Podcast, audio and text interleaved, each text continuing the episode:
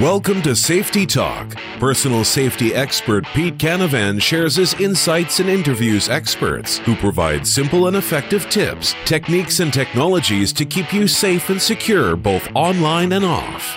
Here's Pete. Hello, and welcome to Safety Talk. I am your host and personal safety expert, Pete Canavan. I'm joined by my co host, branding and social media expert, Neil Haley. Neil, how are you? I'm doing fantastic, Pete. I can't believe we're sitting in October already and it's moving forward, and we're I guess we're getting countdown for Christmas. I mean, oh. that's really it's it's just amazing how fast a year goes by that we've been doing this show. I think the anniversary will be in December. Am I correct? Yes, I uh, think I'm January. January we started, but yeah, it's really? coming up on a year, fast and furious, yeah. which blows my mind. And uh, yeah, I can't believe we're into October and you know, now the holiday season goes fast and furious, and you know we're already seeing Christmas stuff. You got Halloween, Thanksgiving, Christmas, New Year's. Boom, the year's over, and here we go again. So, yep. Life, uh, life is short. People make the most of it, and uh, you uh, and I, and we all sort of are reminded of that every day because of the things that we see in the news. And as always, I start to show off with some safety news. And last week, I touched off um, with some cybersecurity news items because we had a cybersecurity expert on. Uh, today, I'm going to mention some troubling offline safety news. Uh, this past Sunday, there was a shooting at a bar in Kansas, right? How many people go out to a bar? Uh, this shooting left four people dead, five other people injured.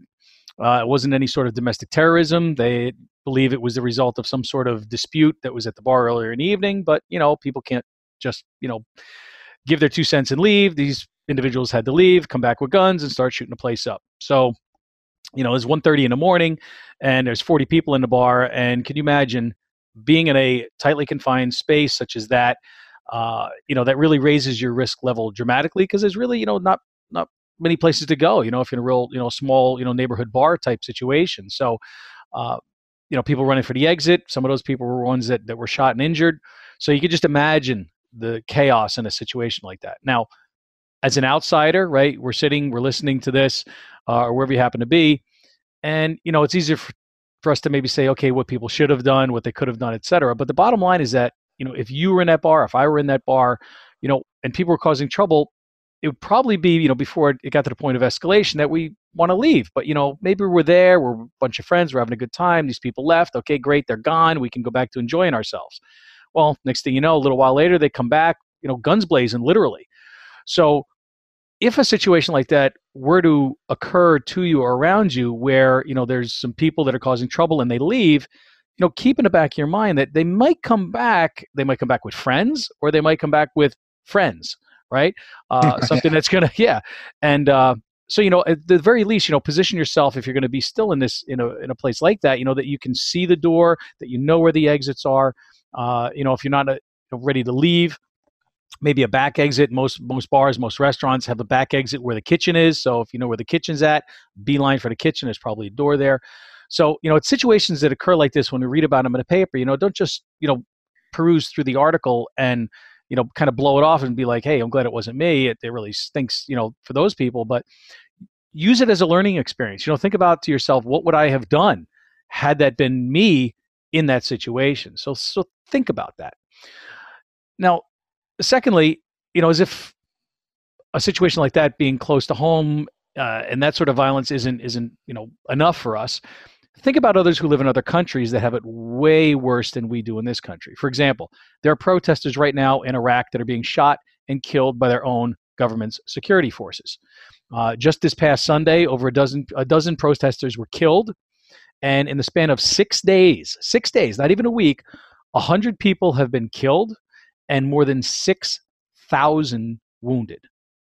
Just pr- protesting. Oh These people yeah, it's crazy. They're being hurt and killed by their own government. And it's not only Iraq. Uh, we have in Hong Kong over the past weekend, there was a ban on the face mask. You know, we know all these a lot of people over in the Orient. We see them wearing these face masks. They do it to keep themselves more healthy, right? There's lots of germs around, confined spaces, the smog, et cetera, et cetera. Well, this ban that went into effect basically sent tens of thousands of protesters into the streets. Uh, and what happened? Riot police responded. Volleys of tear gas, many people are being arrested, and basically it's turning peaceful protests into widespread violence and chaos. So the ban has had really the opposite effect. It's been a redoubling of the determination wow. by these people trying to you know peacefully march and protest uh, and of course then you can have the more radical segment of those protesters as well that might be you know trying to incite violence or you know do things against the officers so the bottom line is at home at abroad there's always a likelihood of violence so you got to keep your head on a swivel you got to pay attention to your surroundings and be aware of what's going on around you no matter where you are whether it's your hometown or halfway around the world. And so that's really going to be a perfect segue into today's guest because she's a victim advocate. Uh, and she has taken her overseas experience, speaking of overseas experience, uh, with the State Department and has turned that into a platform to help others navigate safe travel. She has spent uh, a dozen years, 12 years in both Europe and Asia. She's visited more than 35 countries. And in the process, she has developed a system to keep the most important people in your life safe while they're traveling. Uh, she was invited to the White House to discuss student safety abroad uh, and is a fierce advocate for legislation to protect our students while they're traveling abroad. Uh, she has also developed an individual travel assessment plan as well as a safe student abroad assessment, and these are designed to mitigate risk for student travelers. The uh, she also teaches her clients about you know different strategies and tools and techniques that can promote personal safety and mitigate their risk. She is the CEO and co-founder of Global Secure Resources, and it's my pleasure to welcome Carrie Pasquarello to Safety Talk. Hey, welcome, Carrie. Hi, how are you tonight? Very happy to be here to talk about safety and students. Absolutely. So thank you so much for being Definitely, here. Yes. We're excited to have you on. Uh, talk about what you know what your company does to keep uh, you know people and students safe abroad.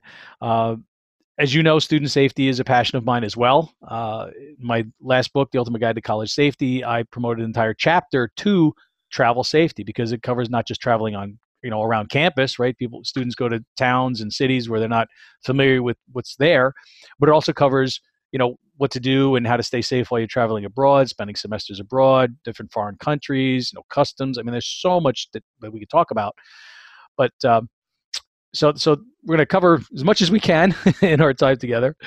Uh, now, many people aren't fully aware, perhaps, of the impact that you know being a victim or that victimization can have on the lives of the victims of a crime. And you had mentioned that some of the information you sent to me that you've worked in direct services with victims and survivors uh, you've, you've been an advocate for change and a focus on how to prevent that. So maybe you could tell our listeners a little bit more about that as we get rolling here. Yeah, so one one of the things I did as a rape crisis counselor was first of all the 24-hour hotline, but also the community awareness and prevention programming. Um, I also accompanied um, survivor speakers out to uh, talk about um, the effects that um, surviving a sexual assault has had on them. Um, one of the things that um, that we always want to try to do is to prevent victimization. So it's it's one of those um, very delicate situations, and I think as we talk about uh, students going back to school, a really important thing to focus on is this red zone. Have you heard about the red zone? I have an idea as to what I think it might be, but um, let's uh, let's just define that because I'm sure people are thinking, hmm, red zone. Okay, so, what is that? So the red zone refers to the period of time when new students arrive on campus. You know, from August, September, October, and November.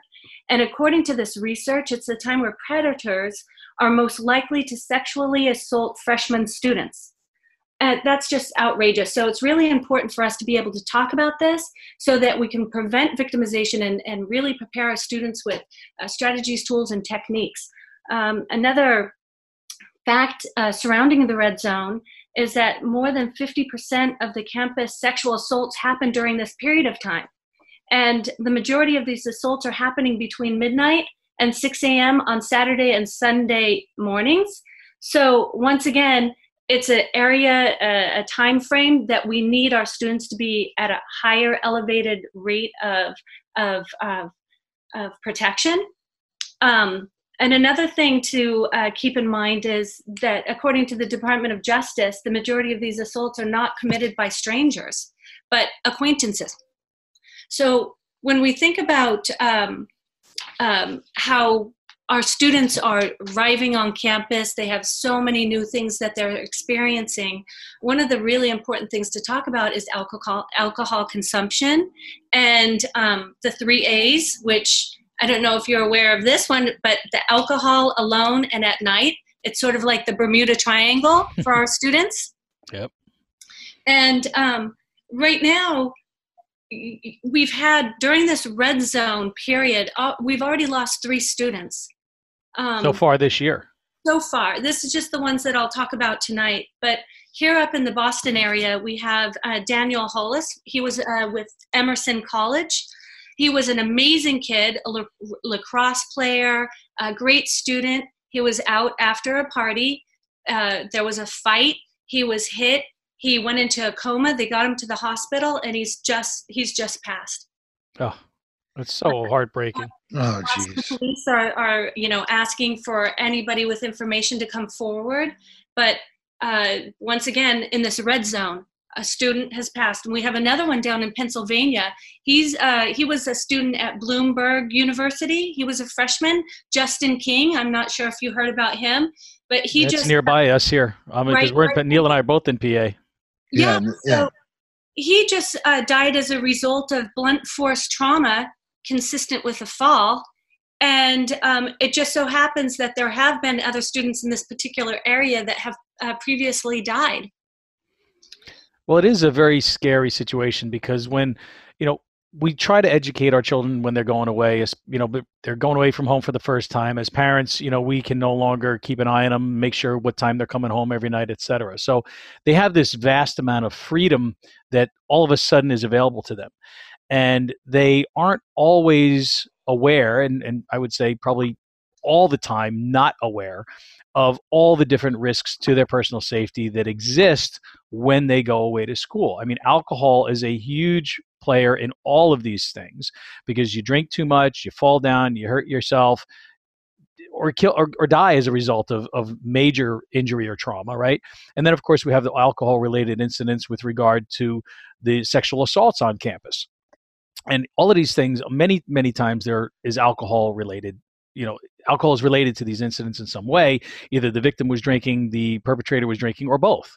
And so your decisions are clouded uh, then you have to start worrying about you know are different sorts of uh, date rape drugs being put into the alcohol that's being consumed and so now you have that whole other element which can obviously cause somebody to be completely either uh, unable to move uh, while being conscious, which is a really scary thing, uh, or unconscious, and then wake up and realize, hey, something's not right here.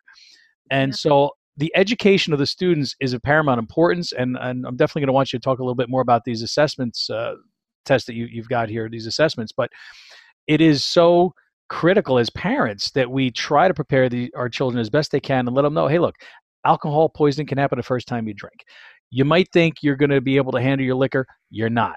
You're going to find out real fast. And the first time you wake up with a hangover that makes you feel like you want to cut your head off, you're going to realize, oh, now I know what mom and dad was talking about, right? So, well, all these different things. And it's, I'm sorry, go on. Oh, I was just going to say, and also uh, when we look at, um, you were just talking about alcohol poisoning. Each year we have over 1,800 college students that die because of alcohol poisoning. In addition to that, we have over 600,000 students between the ages of 18 and 24 that are assaulted by another student who has been drinking. So it's not just our student, but it's other right. students that um, you know might get into a scuffle, and that's exactly probably what happened with Daniel here at Emerson College. Um, and and you know, an, another sad statistic is 97,000 students between the age of 18 and 24 report experiencing the alcohol related sexual assaults and date rapes, just like you were talking about. Yeah, and, they, and they're scary numbers. I mean, when you look at, I mean, the statistics on women are, you know, basically one in four women will be the victim of sexual assault at some point in their college career. Some of the statistics in other countries, you mentioned, um, you have a friend uh, overseas in Australia, some of the numbers over there are staggering. Some of the numbers in some of the South American countries and the Asian countries, I mean, the numbers are even worse. And we have to make sure that, you know, we're doing what we can to be responsible men, uh, in respecting women and of course you know we can't discriminate right? And women respecting men because it could happen the other way around right? You know no no no well hey uh, but things can happen and sometimes they happen so fast that we don't even realize what's what's happening and so simply bringing the awareness to what can occur can go a long way in helping keep our children safe when they go away to school. That's right and and another interesting fact is a lot of these assaults are taking place in the dorm.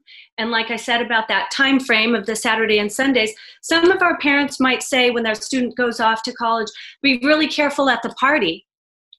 But in reality we really have to tell them be super careful when you leave that party. So it's that that time after you've left the party you might not be making uh, really good choices after drinking and you mm. might invite somebody back to your dorm or go into somebody else's dorm so it's really important. Um, you know, this this might be a really incredible, difficult time, but parents play such an important role by having um, this uncomfortable conversation with their student now, because as a rape crisis right. counselor, it's a lot easier to have the prevention conversation than a conversation after uh, an assault has taken place. Exactly, and the thing you're you you're completely right about this that discussing things with young people now before it happens gives them the resources necessary to handle a situation when it happens a lot better than if they weren't informed. And I think that the numbers that are out there, when you talk about how many uh, men and women are sexually assaulted on college campuses, if you really, they're not hearing that in high school. It's something that needs to be discussed in high school before they go to college and also has to be discussed in uh, especially in freshman orientation so that they understand that there are resources available and that it's okay to say something because years ago they just basically ignored it right? It was just a, it was it was not even there's no question that any time a woman a woman reported a sexual assault that anything would happen. Now with some of things changing it's happening. Even if it's alcohol related and the person was not informed about how that could be sexual assault there goes the, again the conversation with the person that does the assault not knowing really what the laws are and how you have to protect yourself and the laws are different everywhere too so i mean depending on where you go to school one state may have a certain definition of assault and another state may not. Now they've standardized a lot of that through the the Clery organization and uh, foundation, and so you know some things have gotten more standardized, but you know the numbers only go so far. Uh, it's all you know, and, and you know one of the things we'll talk about is individual responsibility because it does fall back on the individual. Tell us a little bit about uh, Carrie the the assessment forms that you're talking about. You have this uh, safe student abroad assessment, and then uh, I guess going hand in hand with that is this individual travel uh, assessment plan. Let's right. talk about the student one first. Right, and and coming back to even our col- our parents that are sending our college students off to school, one of the best things that our parents could do is research the local police reports.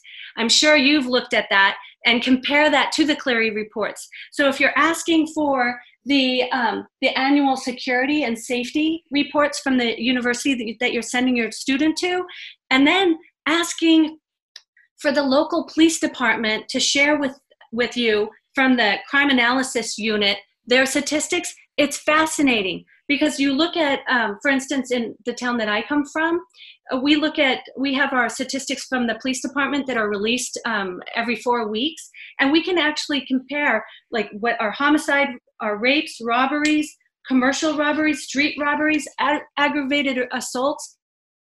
The car- part one crimes are so important for parents to look at because our student will be in that town.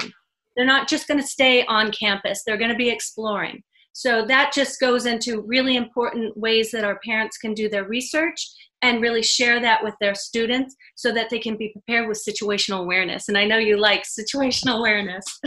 but back to the safety student abroad assessment. Um, anytime we have students that go overseas, we like to look at 15 critical things you should know before you go. So what we uh, what we include in our uh, threat assessment plans, our student safety assessments, are uh, the crime assessment, terrorism assessment. We look at civil disorder, and you were talking about civil disorder earlier. It's really critical for our students to have these strategies, tools, and techniques in order to stay safe. And it all comes down to research. We need to understand exactly what we're stepping into so that we can protect ourselves and keep ourselves safe. And I think so. The assessment basically is a way to objectively take a look at where are you planning on going away for a semester. Let's take a look at these different areas in you know of safety basically and, and probably some other things as well of where you you would like to go and then say hey all right does this match up with something that is congruent with a, a safe location, or is this someplace that maybe you want to rethink where you're going for someplace that might be a little safer? Yeah, and it, it's really interesting because being overseas, um, we were re- we were briefed by the State Department, the Justice Department, by the regional security officers, and we really had an idea about where we were stepping into whichever country we were going to. And this is one of the ways that state, the State Department can send people into really dangerous areas because as long as you understand, you know the risk, you can avoid the risk. You have a backup plan, you have a secondary backup plan, and a third backup plan. So even for our students that are studying abroad, you just never know when a critical incident will occur, and you have to be prepared for it. So, as we look at our safety assessment, where we go over these 15 critical things you should know, as we do that, it's yes. really giving our students a new skill set surrounding emergency management. Because you can take this assessment and do it anywhere, whether it's around the corner in, in California or Florida or, or, or Virginia, right? Or you can do it over in Rome and you know anywhere else in the world. As long as you're looking at these critical 15 things that you should know before you go. And it, like I said, it's a lot of uh, research but it's well worth it and it can keep our students safe as they as they travel abroad. Now so we talk about no i wanted to talk about when you talk about those incidents that happen one of the biggest cases and i forgot her name and it'll come to me probably when i'm talking to you five minutes later the girl from italy that the came, went to italy and then yeah, got amanda knox. Yeah that story absolutely showed that the legal system is different so when people end up getting in trouble in other countries, the legal system is not like the United States. So if somebody, if they have the right evidence, they're going to convict you without really giving you a good case, as in with the Amanda Knox case. So that's the biggest concern about you. They need to be informed of that checklist because they could do something in certain. And let's give you another example. If you end up in a really uh, different country with the the laws are completely different to the United States. You might get in some little skirmish, and it could cost you never leaving. Yeah, these are things that have to be uh, ne- that people need to know before they send, especially even the families send their kids out to another country. Oh, that is so critical. So that's also included in our individual threat assessment plans, our student safety assessments, as we look at laws where you're traveling to. It's very important to understand human right issue, uh, uh, human right issues uh, wherever you go. For instance, if you're over in certain countries where they have a Sharia law, for example, if you report a sexual assault and the person you um, are accusing is not convicted then what happens is you both are convicted for premarital sex, which is against Sharia law. So we've had uh, people over um, overseas in uh, Saudi Arabia and some other areas where they ended up in jail because they were raped. So you have to understand the laws where you're traveling to. We've also had some interesting situations over in Japan where we had a American travel over there. She was planning on teaching uh, English but she was on ADD medication. It's it's outlawed there. So as soon as they found um, that she had that in her her, I guess it was mailed to her. They went into a restaurant. She was out at a restaurant with a group of people, and a bunch of men in black suits came in and took her away. Nobody knew where she went. It just so happened they drove her a couple hundred miles away to a prison, and she sat there. Typically, what happens when an American is arrested uh, the, the country will contact the American embassy and let them know that there's an American citizen arrested. But that didn't happen right away. So people didn't know where she was. And by the time they figured it out, um, it was it was uh, it was a terrible situation because she thought she was okay to have her medication because she had a doctor's prescription. It's so crazy because that's just one example, but it's a, it really hits home. The other thing is, you know, in the United States, it's innocent until proven guilty. In a lot of other countries, it's guilty until proven innocent. And so they don't want to hear that you didn't do it. There's no presumption of innocence. It's, you know what, this person accused you of a crime, you're going to jail, and then we'll figure it out. And you could languish in a prison, especially in some foreign country, for a long time while they sort through the facts. So it definitely behooves everybody to do their due diligence, to look at the State Department's recommend- recommendations for any of the countries that you're looking to go to. They have some great resources on their website. Um, I cite a bunch of them in my book that you should use in order to make sure that you're going somewhere. Like you said, the medication thing. You know, if you do have medication with you, keep the doctor's note and a copy of the prescription with the medication. So it says that, you know, you are, you know, with your name on it, this is a prescription of, for this medication for this person. So you can say, look, this was prescribed to me. Now, if it's an outlawed medication, you can't have it anyway. But if it's at least something that uh, you are allowed to have, you can prove that the, the, the prescription is for you by having that you know, copy of the prescription, copy of the doctor's note that says such. So there's so many things that we have to worry about. I mean, foreign customs, you know, how you approach people your distance between people you know how you touch people you know can you you know you can't shake a hand you know of a woman in certain countries you know? If you're in the orient and you touch a little kid on the head like oh you're so cute that's like a huge insult. So there's all these different little nuances that in order to be as safe as possible you've got to as you said it's going to take some time you know, and I could just see all the kids out there rolling their eyes going, Do I really have to do this? Nothing's going to happen to me, right?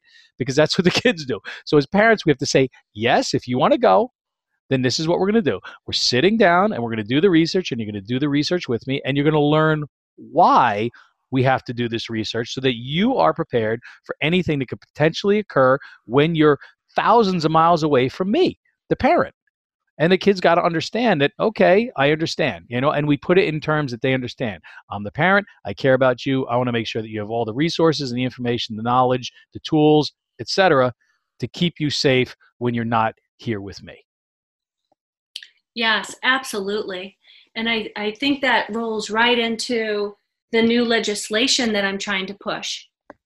Oh okay. Tell us about that so you were just saying how important it is to you know tell your student this is why we're going to do it. It is amazing. Do you know that there's no statistics available for assaults injuries or deaths of our american students studying abroad? None. It's an unregulated industry an unregulated billion dollar industry.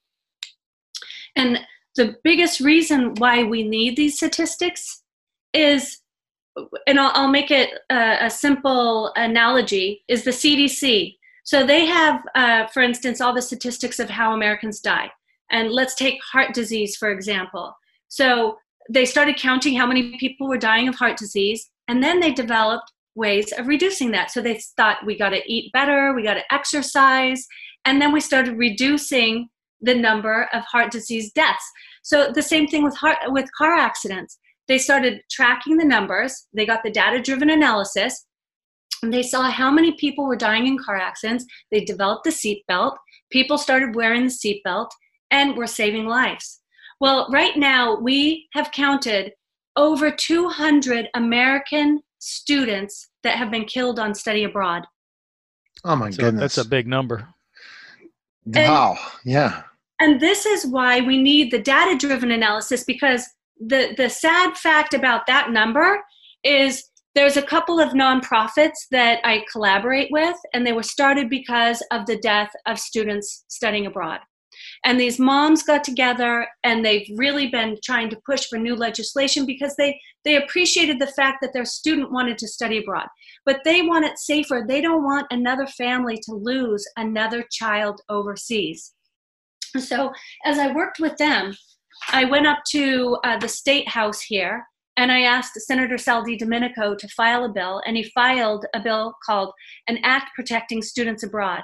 It's Bill S743. And what we're asking is that we prioritize the health and safety and security of programs as they develop them, conduct risk assessments, maintain written emergency uh, plans and protocols, establish statistical reporting of all deaths, assaults, and injuries while participating in a school sponsored study abroad.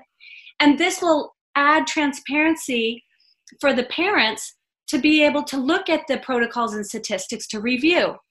No, it makes perfect sense. I mean, because we're trying to send our kids somewhere to further their education we want to make sure they're safe. And if there's no barometer that allows us to say this country is safer than that country or there have been x number of crimes in this country and y number of crimes in that country related to whatever uh, it's very hard to make those decisions. And you know how much time would it take for us to try to do all of that research on our own right? So it makes perfect sense that the government would begin to track those numbers to allow people to go and find out hey what are the numbers on you know incidents to students who are you know who have studied abroad in the past? I think it's a great idea.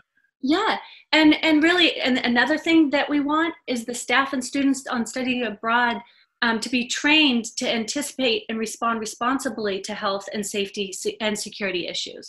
And but but the most the, the saddest thing i think about this is also with Global Secure Resources, we do a litigation support. So there was a case that we helped with um, of a student that went to Rome, and uh, he died within the first 24 hours of landing in Rome. What? Now, what is absolutely shocking about that is how would you feel if you were the mom, your yeah. son has died, and then oh you found goodness. out there were seven other students that died there? But they didn't know because nobody know. told them. They oh didn't oh know. Gosh. Nobody told them. There's no statistics. So you, they need those numbers, and if it's another country, it's very hard to have a global statistics, right? Yeah. So, but the interesting thing is, we get all the statistics through the State Department. We, you know, when an American citizen dies, they're notified. They, um, you know, the body is shipped back to America. There's a whole protocol, so we we know how many American citizens are dying overseas and for instance, if we just look at the first uh, six months of this year, we've had over 330 Americans um, die overseas. Wow. Now, what's, what's interesting about that statistic is it doesn't include natural deaths, which is a really interesting thing because if you think back to the Dominican Republic when we were having that um, those number of of, parent, of people that have died over in the Dominican Republic, do you remember when Big Papi was shot over there, and and there was a lot of uh, news news that was coming out around? Yes, yes. Mm-hmm. Well, during that time, um, it was it was it was kind of found out that the, some of the people that were dying of that methanol alcohol tainted poisoning that we assumed, some of their symptoms were they would have a heart attack. Well, that went under natural death, so it wasn't counted. Right. Yeah. See, that's that was actually what I was going to say. Is you know how did they determine what is a like a violent crime related death versus natural cause? Well, they are, but the line is blurred because some of those that appear to be naturally occurring could in fact have been caused by something else. Exactly. And uh, and that that's really scary. And I mean, you know, parents, you know, again, we want our children's horizons to be broadened. We want them to experience other cultures, other languages, other people, see the world. I mean, the United States is such a young, young country. Other countries have been around for many, many more hundreds and thousands of years than we are. And so it's just, it's amazing because I know personally, my parents took myself and my two sisters to an incredibly amazing family vacation uh, when I was in college and when my sisters were both in high school. We went to Greece and we went to Egypt, and it was almost a month long vacation.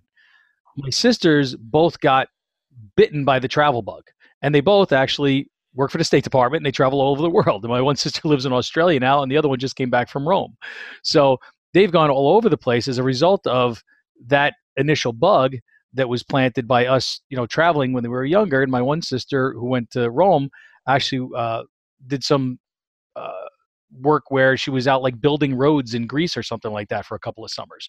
So it was really neat because you know I think every kid, every person should experience other countries, other cultures, and other ways of doing things. But, and the big but here is safely. You have to be able to do it safely, know what you're getting into, and not just blindly go and think it's going to be the same as the United States because it is not the same as in this country or in your own country of origin for that matter.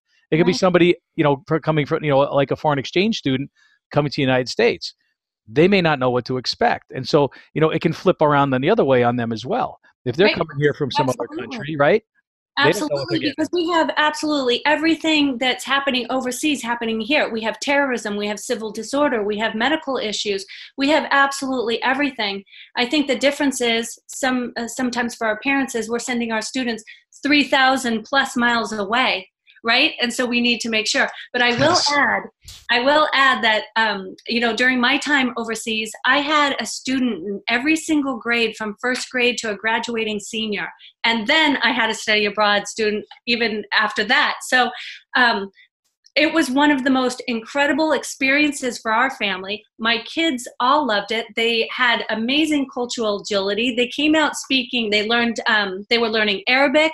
They learned to speak Italian. They learned to speak Chinese. They learned to speak Thai. So it was one of the best experiences of their life. And so I really want, you know, I love the fact that uh, students are studying abroad. I really love that they can go and explore the world and have an amazing experience, but I want it to be done safe. And that's where, you know, our tools, strategies, and techniques come in, you know, into play is we can prepare them and then it's a critical skill set that they'll have for their whole entire life no matter where they live which will make them even a better um, a global citizen. Absolutely. So what can parents do? Uh, you know getting to kind of the crux of, of the problem what can parents do that will enhance the safety of their children when they're traveling abroad? So i guess when we when we think about the strategies, tools, and techniques, if we take just strategies for a minute and we think about situational awareness and we think about teaching them the two R's, which is risk and resource and a baseline check, these are simple strategies to, that will increase your situational awareness. Because oftentimes, what I've seen is when when um, schools send the students off and they go to, let's say, a pre-departure preparation session um, the majority of the time is spent what are you going to pack in your bag? How exciting it's going to be? What your classes are going to be like? Where you're going to live? Which are all great. And then just a little snippet about um, stay in groups and have situational awareness. But if you're not going to develop how to increase your situational awareness it's kind of worthless. And if you're not going to uh, take the time and teach kids about baseline checks and risks and resources it's it's just not going to be a robust um, safety planning session. So, what I want parents to do is to really be able to take the strategies of improving their child's situational awareness by uh, increasing it. And you can do this with the two R's and the baseline check. And of course, the assessment that you've put together. And uh, yes, of course. And they can always do the assessment, the 15 critical things that they need to know, they can actually um, go on our website and see some of the um, the the articles that I've written about safety and security. And they can call us up, and we can really get them all situated with how they can do their own research. But if they want us to do it, that's great. My whole point is do the research. There's a way, a structure of doing it and we can all benefit from um, having our student do the research. That would be even better. Oh, yeah. It's almost like a combo. So if students do the research, then they're more likely to remember then, right? Exactly. Put them to work, right? If they want to go overseas. Always got to put them to work, right? That's the only way to get these millennials to be focused and motivated is put them to work.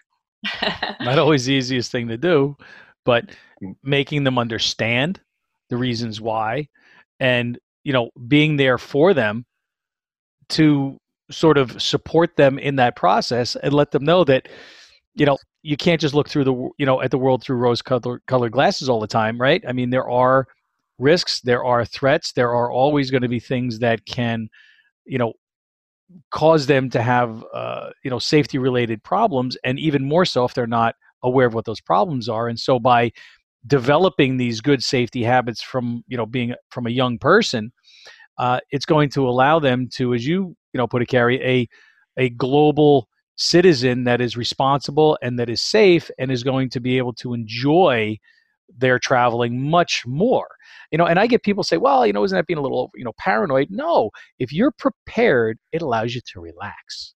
If you're not prepared that's when you get all excited about things right? Because it's like oh my god what am i going to do? This happened i don't know what to do i don't know what to do. Well if you thought about it if you plan for something whatever that thing happens to be now your plan can kick into action and you can do it with a calm cool head that allows you to hopefully get through whatever that problem happens to be safely yeah, and another interesting thing is I always talk. Uh, this would be one of the tools that that we use is the stash band. So it's like a um, a money belt that goes underneath your clothes. You put your your cell phone, a passport, some money, and then if the worst case scenario, you get your bag stolen, you can still get a taxi, get a hotel, and get the heck out of the country if you need to. But interestingly enough, we just had a, a, big bust in Rome. There was a gang of 12 thieves that were targeting wealthy foreigners at Fiumicino Airport. And um, what they did was they they were doing an undercover sting. And so i actually put up on my twitter account the video so you can watch how sly these criminals are.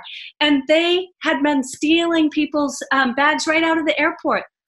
Oh it's it's it's just amazing. And these this gang of thieves were coming in from france and from spain. They would come in and uh, they would work for a little while collect all their money go back to where they were living Wow. But this is one of the things with um, with when we talk about crime in my assessment, we talk about um, how criminals actually target their victims, but some of their techniques that they use, and they they seem to really like the distraction method. And so it's typically two, three, four. It could be five. This this case, it was twelve of them, and they'll distract. They'll go out. They'll identify who they want to steal from and then they just move in. They'll tap you, they'll ask a question, they'll distract you. Meanwhile, their accomplices are grabbing the cell phone, the wallet, and your and your purse and your bag. So, so petty crime is a billion dollar industry.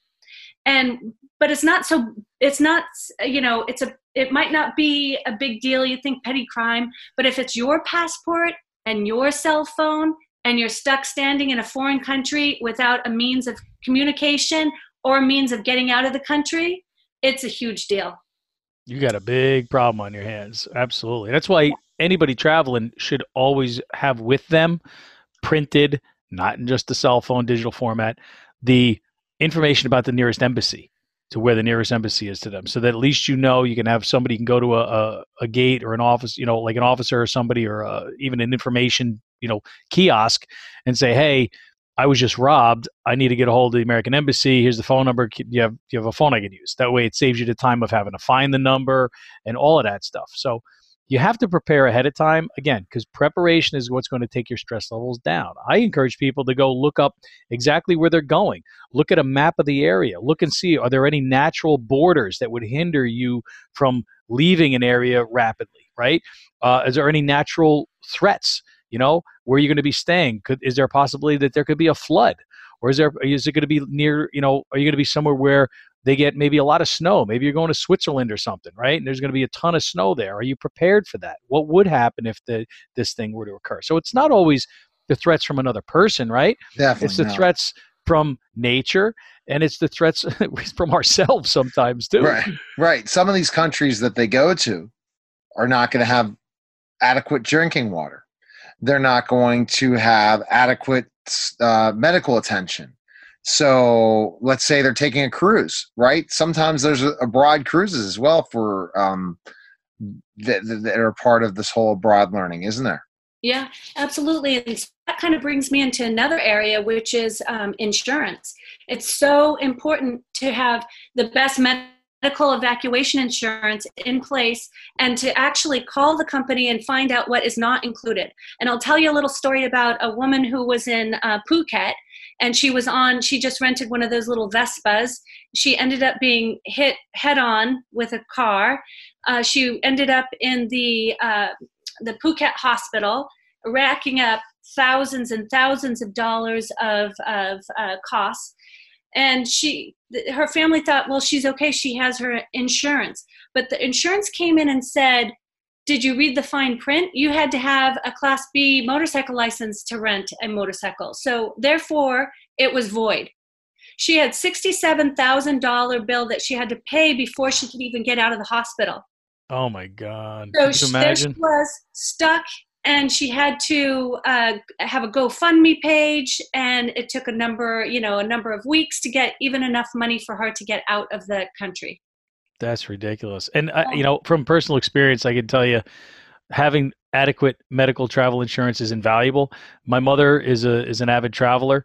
Uh, obviously, she got all of us hooked, uh, and she was traveling in a foreign country.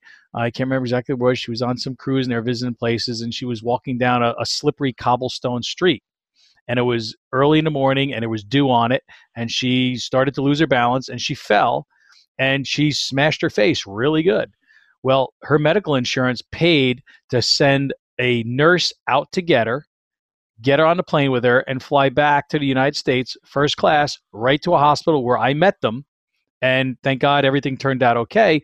But for a period of 12, 15 hours, it was really hairy because I didn't know the shape my mother was in. I didn't know how bad her injuries were. I didn't know what was going to happen. Luckily, the insurance that she had took care of everything and it was phenomenal I, I, wish i could remember the name of the organization i think it was out of like texas or something it was like it's, interest, it's interesting because one of the things that i recommend as well is um, medjet so you have you will have your medical evacuation insurance but this is a, as an extra supplement so that what happens is sometimes when you're overseas and you have a major catastrophe and you need to be medevac somewhere they'll medevac you to the nearest hospital that to, that can take care of you. So if you're over in Europe, maybe they'll take you to England. Mm-hmm. So, but what MedJet does will bring you back 50 miles from your hometown. So wow. it, it's it's really a wonderful feature because oftentimes it's hard for your family to go over to the foreign country wherever you are to sit uh, bedside for you. But if you can be transferred back to uh, you know close by your home, that's even better. Yeah, a lot yeah. of people don't even think about that, you know. So I'm glad you brought that up, Carrie, because medical travel insurance is absolutely essential for anybody that's traveling abroad.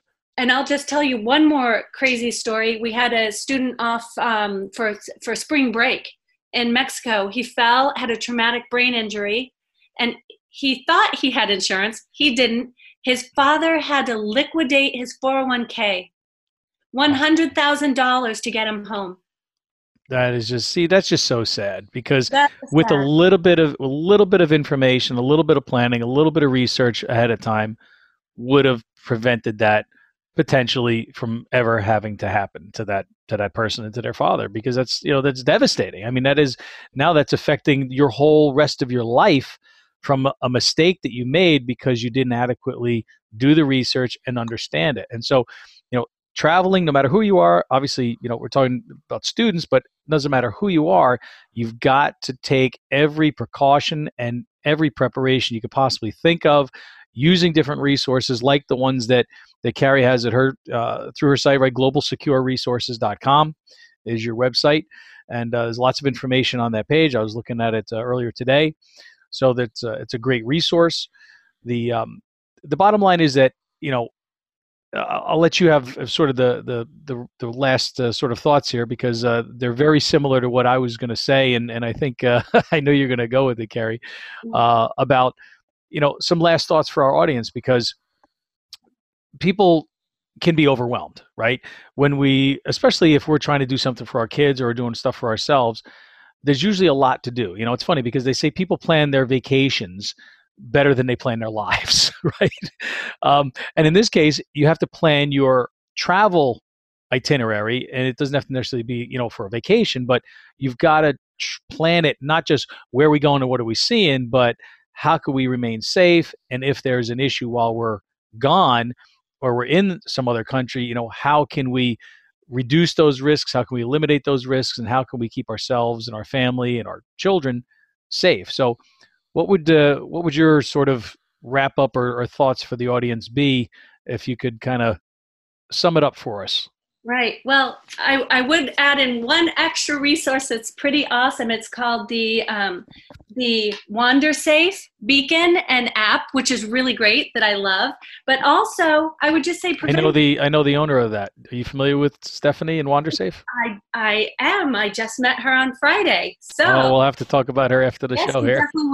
so she is phenomenal, fabulous, and um, that's a really great product. But I would I would say preventing victimization, victimization starts with improving personal safety.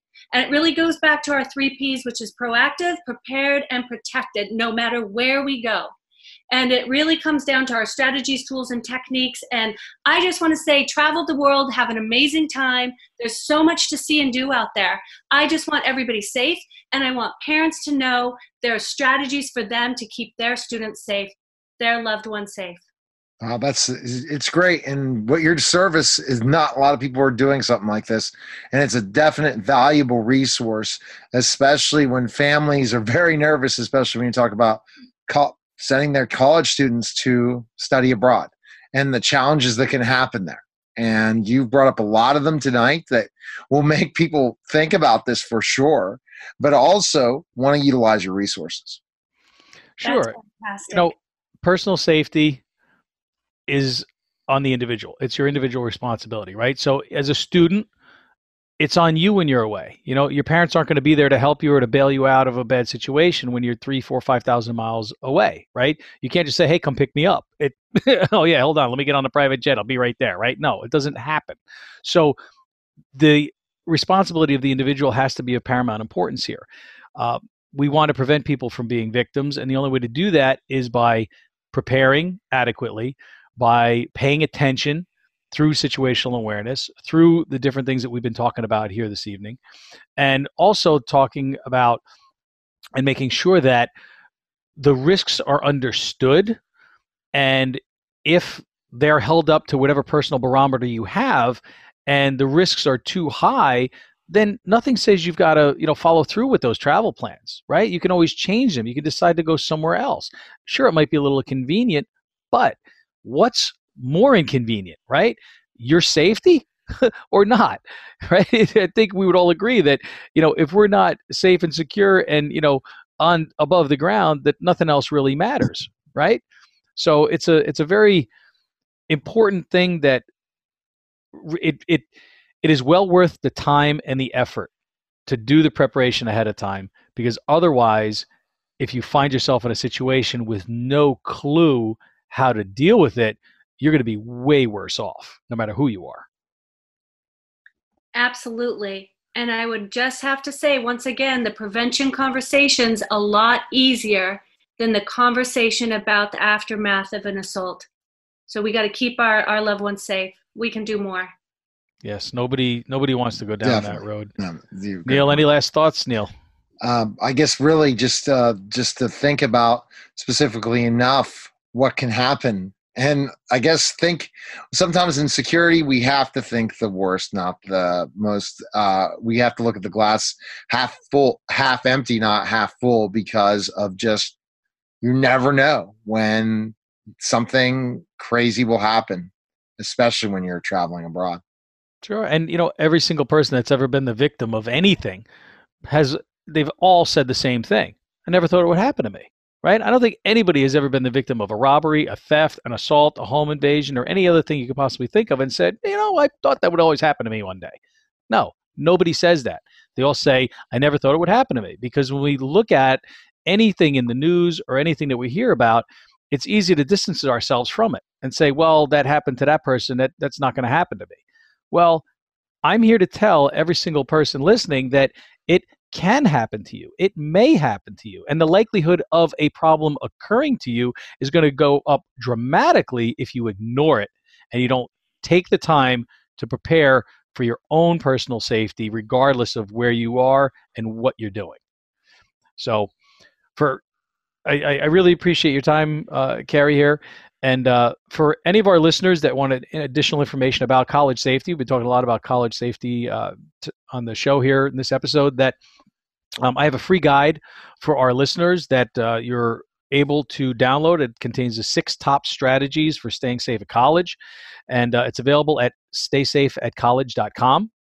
Uh, this is a resource for parents, for students. Uh, it also comes with some bonus guides uh, that uh, for a limited time. So uh, I have a very special offer too for those that request the guide through, you know, by hearing about through the show here. So uh, go there, staysafeatcollege.com if you're interested in getting some some great free information from me. A lot of it is taken from my my book, The Ultimate Guide to College Safety, and it's you know, it's a way uh, if you go there, you're going to find out there's also a way that uh, you can actually have me teach your kids personally. That's all I'm going to say. Kind of leave that little teaser out there. So, uh, again, Carrie, thanks for being on Safety Talk, and uh, thanks uh, for your time, and thanks for our listeners for tuning in.